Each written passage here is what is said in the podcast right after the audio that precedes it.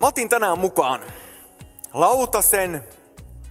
Voidaan vaikka tehdä näin, että mä käännän tämän, näette ehkä paremmin. Lautasen ja sitten Turun sinappia.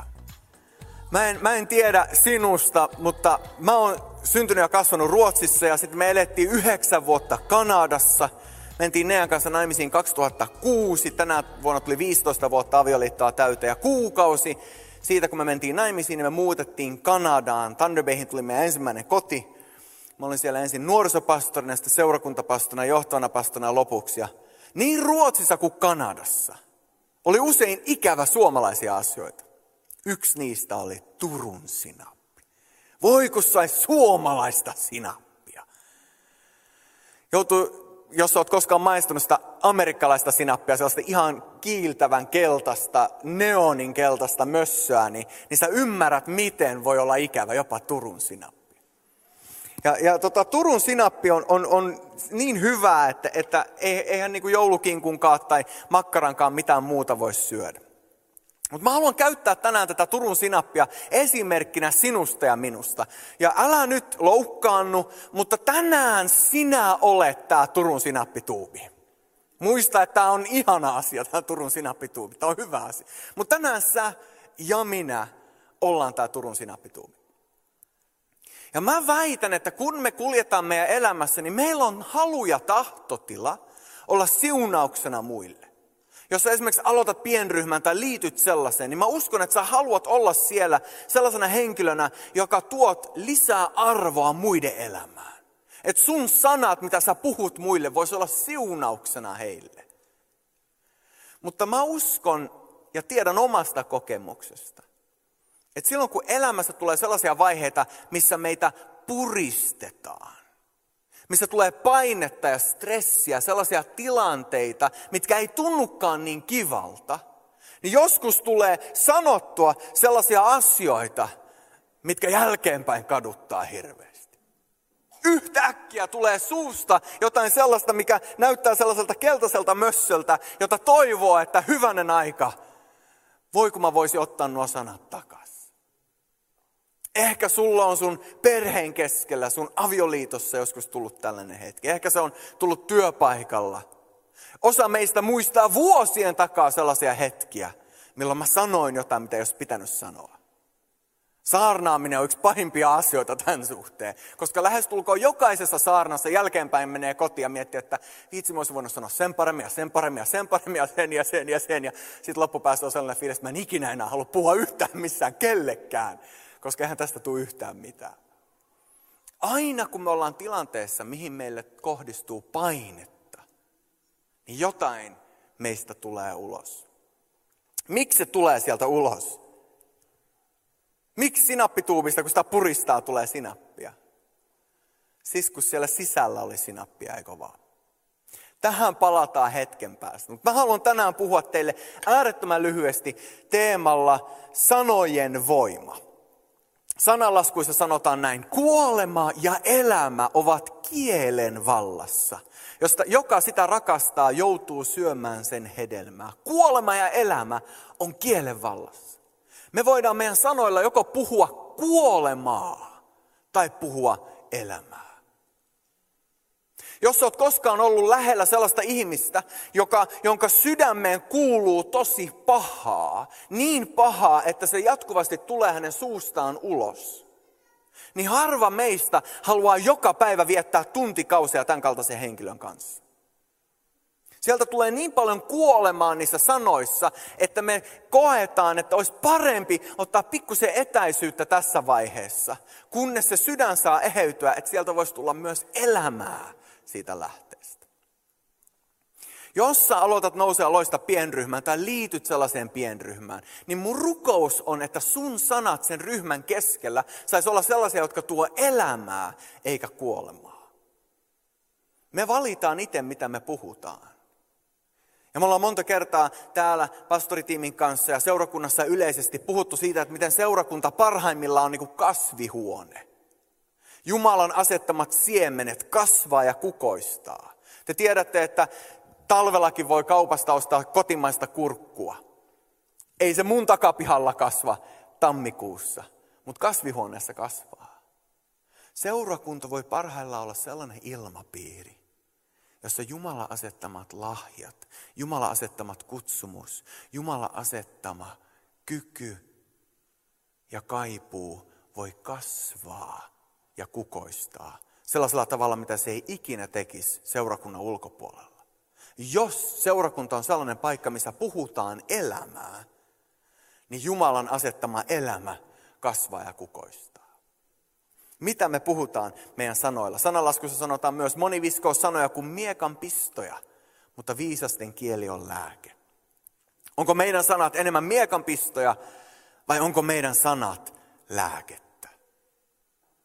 Se tapa, jolla sä puhut sun miehelle tai sun vaimolle, sun lapsille, onko ne miekan pistoja, jotka aiheuttaa sen, että he sitten pistää miekalla eteenpäin muita? Vai voiko sun sanat ja onko ne lääke, joka eheyttää niitä pistoja, joita se henkilö on matkan varrella saanut? Sanalaskuissa sanotaan myös, lempeät sanat ovat nuorta hunajaa. Ne ovat makeat sielulle ja lääkitys luille. Sanoilla on valtava voima. Sanat voi luoda, sanat voi tuoda elämää, sanat voi olla lääke. Sanat voi eheyttää sisäisesti sellaisella tavalla, kun välttämättä mikään muu ei voi. Sanoissa on valtava voima. Ja mä haluan tänään kysyä teiltä muutaman kysymyksen ihan lyhyesti ennen kuin me rukoillaan yhdessä. Ja ensimmäinen kysymys on tämä. Mitkä on ne tilanteet, joissa sun sanat painaa enemmän kuin normaalisti? Mä en tiedä, oletko koskaan miettinyt tätä. Mutta on olemassa tilanteita, jossa sun sanoilla on suurempi painoarvo kuin normaalisti. Jos sä et tiedosta tätä, niin sä luulet, että sä voit puhua joka paikassa ihan yhtä lailla ja ihan samalla tavalla kuin aina. Mutta jos sä mietit tätä omasta kokemuksesta käsin, niin sä ymmärrät, että on tilanteita, kun sanat on painavempia kuin muissa tilanteissa. E, esimerkki A, auktoriteettiasemassa oleva henkilö. Opettaja, lääkäri, valmentaja, johtaja. Mä uskon, että moni meistä voi muistaa meidän viime käynnin hammaslääkärillä esimerkiksi. Moni meistä voi muistaa jonkun asia, joka valmentaja sanoi, jos olet joskus harrastunut vaikka urheilua. Sä voit edelleen muistaa jotain, mitä sä kuulit vuosia sitten. Koska auktoriteettiasemassa oleva henkilö sanoi ne sulle. Se sama hammaslääkäri, joka puhuu sulle ne sanat, mitkä sä muistat edelleen tänään, olisi sinä samana iltana voinut mennä pelaamaan salibandia kaveriporukan kanssa ja siellä sanoa jollekin kaverille jotain, eikä se kaveri muista sitä seuraavana päivänä yhtään enää. Mutta sillä hetkellä, kun se henkilö oli auktoriteettiasemassa, niin sitten sanoilla oli voimakkaampi painoarvo. Ja tiedätkö, sulla on hetkiä, kun sä oot auktoriteettiasemassa. Sulla on hetkiä, kun sä oot se auktoriteetti sillä alalla. Ja sun sanat painaa valtavan paljon. Ja silloin kun henkilöllä on auktoriteettiasema, niin ei tarvii sanoa kovasti. Eikä tarvii sanoa niin kuin miekalla lyöden. Riittää sanoa lempeästi ja silti se voi muistua loppuelämään. Auktoriteettiasema. Mitkä on ne tilanteet, joissa sulla on auktoriteettiasema? Ne on tilanteita, joissa sun sanoilla voi olla valtava painoarvo jonkun elämään. Esimerkki B, avainhenkilöt. Isä, äiti, veli, sisko, huoltaja. Ne läheisimmät henkilöt meidän elämässä. Avainhenkilöt, jotka kulkee meidän rinnalla. Ne on henkilöitä, jotka on puhunut meille sanoja, mitä me muistetaan edelleen. Moni meistä nyt jo aikuisia, ehkä jopa keski-ikää ylittäneitä, niin kuin meikäläinen. Mä oon reilusti yli keski jo, todella onnellinen siitä. Mä muistan edelleen asioita, mitä mun vanhemmat sanoi mulle, kun mä olin 10 ja 11-vuotias. Missä tilanteissa sä oot se auktoriteetti tai avainhenkilö jonkun elämään? Viimeinen esimerkki, esikuva C. Joku edelläkävijä artisti joku, jolla on enemmän ikää ja kokemusta. Esimerkiksi jos olet tullut uuteen työpaikkaan ensimmäinen päivä. Ja sä kohtaat siellä työntekijöitä, jotka ovat täällä kymmeniä vuosia. Ne sanat, mitä ne sanoo sulle, Niillä on valtava painoarvo. Ja voi olla, että sä edelleen muistat jotain, mitä sä kuulit sun uudella työpaikalla ensimmäisen päivän tai viikkojen aikana. Jos oot joskus kohdannut jonkun henkilön, ketä sä ihailet, jonkun artistin tai urheilijan, jonkun tähden, sä voit muistaa sen sanat vielä nyt edelleen, vuosia myöhemmin. Ja sille henkilölle se oli vaan ohimenevä hetki. Jos olet joskus tavannut Cristiano Ronaldon tai Zlatan Ibrahimovic, joka on kaikki aikojen paras jalkapallon pelaaja, halleluja, niin ei Zlatan välttämättä muista sua ollenkaan. Mutta sä muistat sen hetken, kun sä tapasit Zlatanin. Sä oot esikuva joillakin elämän alueilla jollekin. Sulla on enemmän kokemusta joillakin elämän alueilla kuin jollain muulla. Ja mun kysymys, palaan sinne ylös, jos me saadaan se tonne uudelleen. Numero yksi kysymys on tämä, mitkä on ne tilanteet, joissa sanasi painaa enemmän kuin normaalisti? En tiedä, toimiiko se tuonne näytölle, saadaanko me niitä sinne, mutta, mutta mitkä on ne tilanteet, joissa sanasi painaa enemmän kuin normaalisti? Mitkä on ne tilanteet, joissa sä oot auktoriteetti, avainhenkilö tai esikuva? Mitkä on ne tilanteet, joissa sä oot se henkilö? Sieltä näkyy. Mitkä on ne tilanteet, joissa sä oot se? Jokaisella meillä on kokemuksia niistä sanoista, mitä me muistetaan edelleen tänään. Mutta sä voit olla se, joka joskus sanot niitä sanoja, joita muistetaan edelleen vuosien päästä. Ja mä väitän, että jos sä tiedostat, että su, tietyissä tilanteissa sun sanoilla on painoarvo, niin silloin sä varot vähän enemmän sitä, että mitä sieltä tuubista tulee ulos. Silloin kun sä tiedostat, että nämä sanat, mitä mä nyt sanon, niillä voi olla vaikutus jonkun elämään, niin silloin sä ehkä pikkusen enemmän katot, että mitä sä puhut. Mitkä on ne tilanteet? Kysymys numero kaksi. Minkälaista tulevaisuutta luot itsellesi ja perheellesi sanoillasi?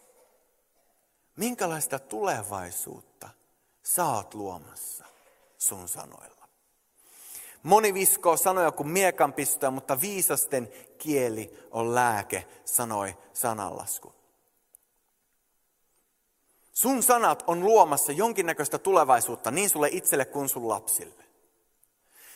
Nea joitakin viikkoja sitten eh, nosti jostain kirjastaan tällaisen ajatuksen, että the way you speak to your children becomes their inner voice. Eli se tapa, jolla sinä puhut lapsillesi, siitä tulee heidän sisäinen ääni. Jokaisella meillä, tai itse asiassa jotkut psykologit on todennut, e, että kaikilla ei välttämättä ole sitä sisäistä ääntä. Mutta suurimmalla osalla ihmisiä on sellainen sisäinen ääni, missä, missä sä voit käydä ikään kuin keskustelua itsesi kanssa. Ja joskus se sun sisäinen ääni voi syyttää sua, että sä niinku muistat jotain, mitä sä teit. Hyvänä aika, mun olisi pitänyt tehdä toisella tavalla. Ja toisinaan se sun sisäinen ääni voi olla sellainen, että kyllä tämä tulee menee hyvin. Ja, ja tämä tulee onnistua ja, ja tästä tulee jotain hyvää. Minkälainen sun sisäinen ääni on? Se, miten sä vanhempana puhut sun lapsille, määrittää minkälaiseksi heidän sisäinen ääni kehittyy. Jos sä oot vaativa, niin heistä tulee vaativia. Jos sä oot armollinen, heistä tulee armollisia. Jos sä oot positiivinen ja uskonhenkinen, niin se rupeaa vaikuttaa myös siihen, miten he näkee itsensä. Jos sä haluat muuttaa sitä, miten sun oma ääni toimii sisimmässä, niin siihen palataan hetken päästä. Mutta mä haluan vielä hetken pysähtyä tämän kysymyksen äärellä. Minkälaista tulevaisuutta sä oot luomassa sun sanoilla?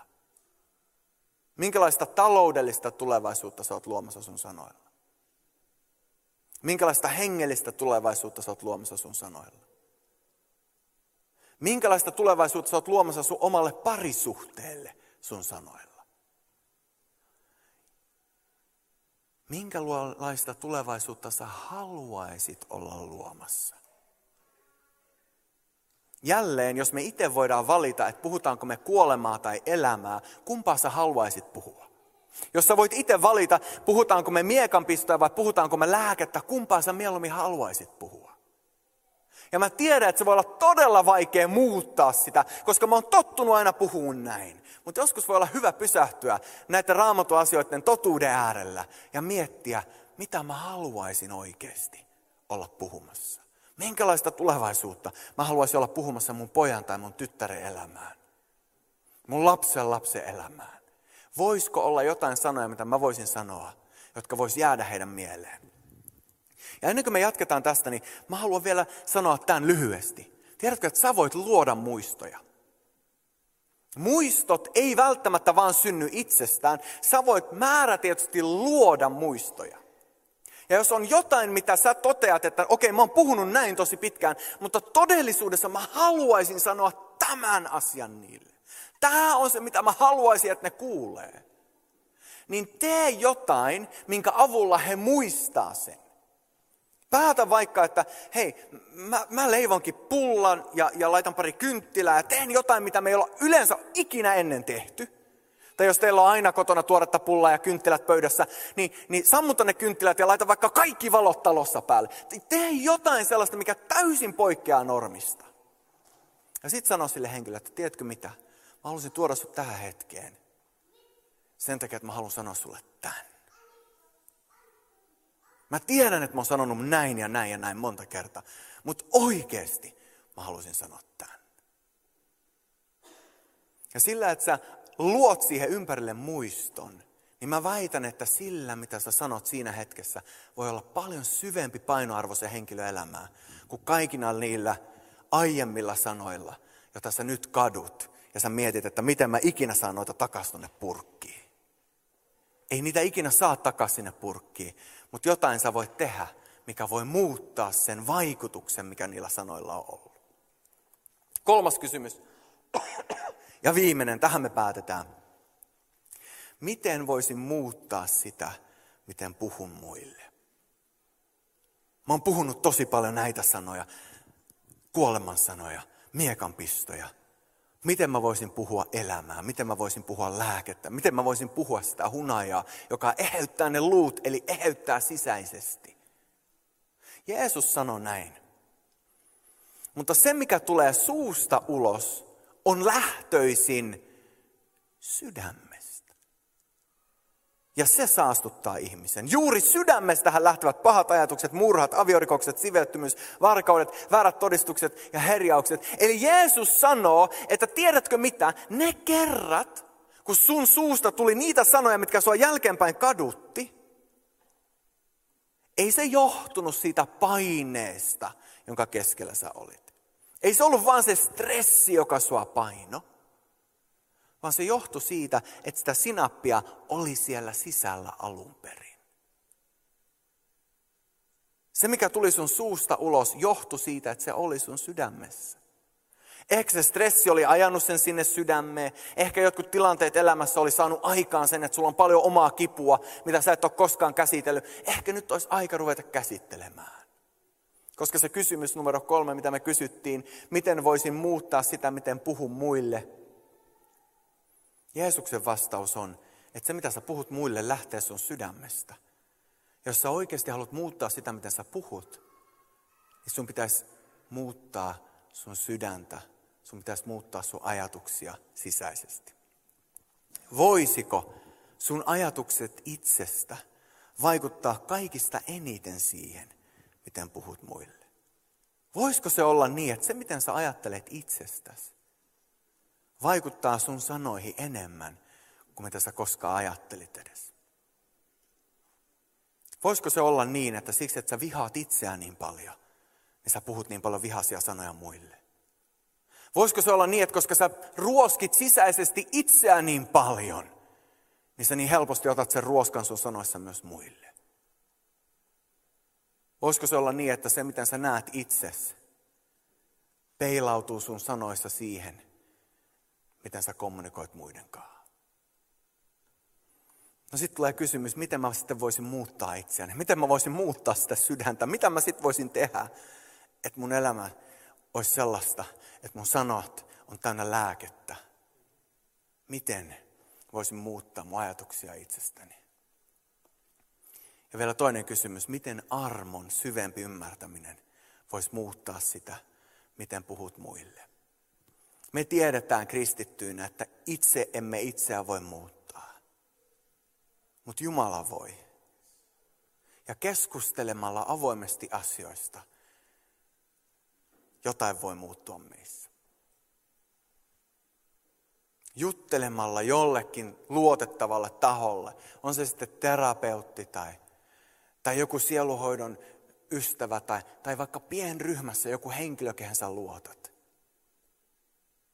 Keskustelemalla niistä asioista sä voit vastaanottaa armoa itselle. Ja joskus ihan vain pysähtymällä ja miettimällä sitä, mitä Jeesus sai aikaan, kun hän kuoli sun puolesta ristillä. Ja vastaanottamalla sen armon, niin sun sisin voi ruveta muuttumaan. Ja sä voit ruveta hyväksyä itseään niin kuin Jeesus sut hyväksyy. Ja sen jälkeen sun sanat tulee muuttumaan, koska sun sisimmässä jotain muuttuu. Sydämen kyllyydestä suu puhuu. Jeesus sanoo sen enemmän kuin kerran. Mitä jos sun sydän olisikin täynnä armoa ja rakkautta ja hyväksyntää? Mä väitän, että se rupeaisi näkymään meidän sanoissa. Ja mä uskon, että kaikki meistä haluaa olla enemmän niitä, jotka puhutaan elämää ja lääkettä ja virvotusta, kuin niitä, jotka puhutaan kuolemaa ja miekanpistoja. Anna pyhän hengen muuttaa sun sisimpäsi. Niin silloin sun elämän ja sun sanat jättää sellaisia jälkiä, jotka jollekin voi olla ikuisia muistoja. Mitä jos joku sun kohtaaminen ensi viikon aikana voisi olla sellainen, joka jää jollekin mieleen. Sellaisena, joka muuttaa heidän elämää edes vaikka pienen naksun verran parempaan suuntaan.